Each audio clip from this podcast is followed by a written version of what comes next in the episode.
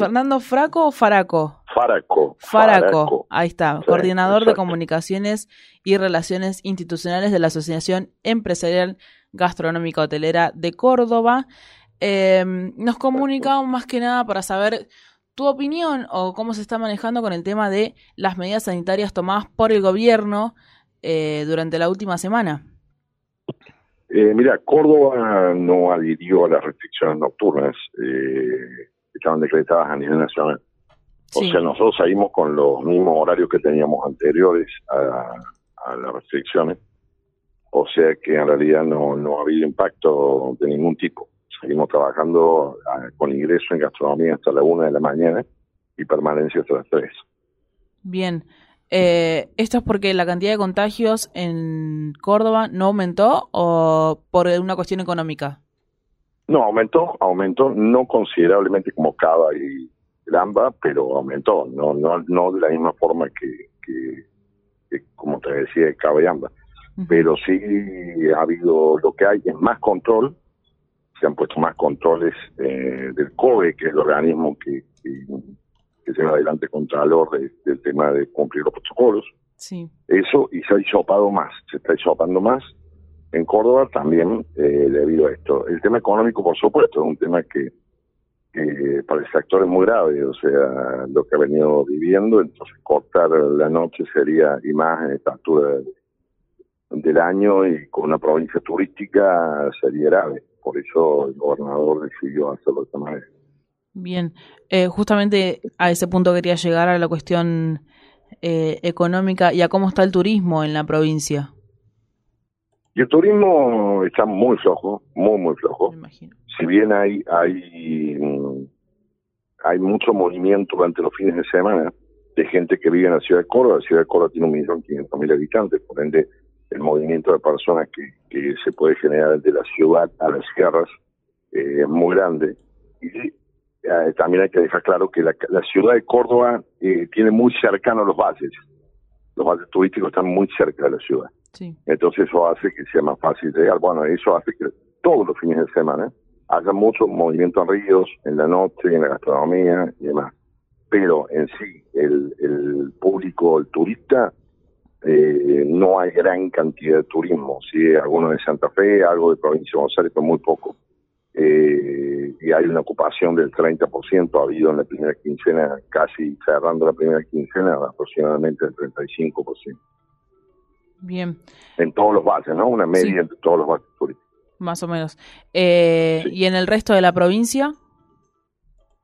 Y el resto de la provincia que no es turística, eh, bueno, por supuesto, obviamente no tiene turismo, pero son lugares, eh, tanto la ciudad de Córdoba como la ciudad grande de la provincia, eh, lugares donde, bueno, está la gente, porque la gente no se ha ido mucho, eh, Córdoba no, no ha salido mucha gente de Córdoba, Córdoba está con, digamos, una gran cantidad de habitantes que no se han movido en vacaciones, eh, salvo esto, los que algunos que tienen casa de fin de semana o, alguna posibilidad, pero muy poquitos días, que así se mueve igual eh, toda la ciudad grande, ¿no? Córdoba ciudad, Río Cuarto, Villa María, San Francisco, son Río Tercero son las más grandes ciudades del interior provincial.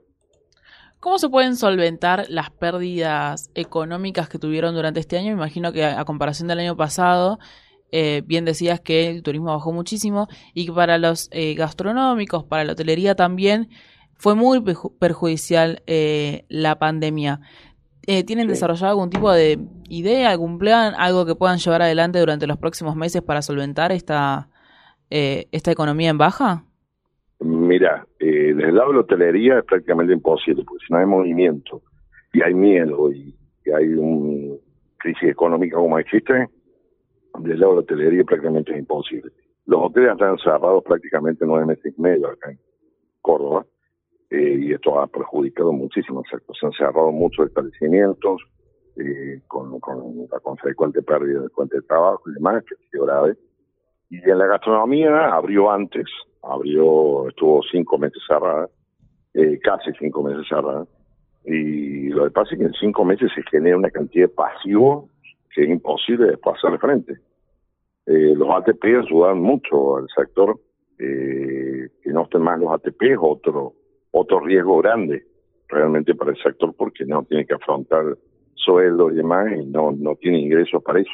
Aparte que eh, toda la deuda que acumuló en tantos meses eh, con proveedores, con el Estado, con impuestos, con servicios y demás, eh, se vuelve prácticamente imposible hacerle frente con los ingresos que están generando. Sí, claro.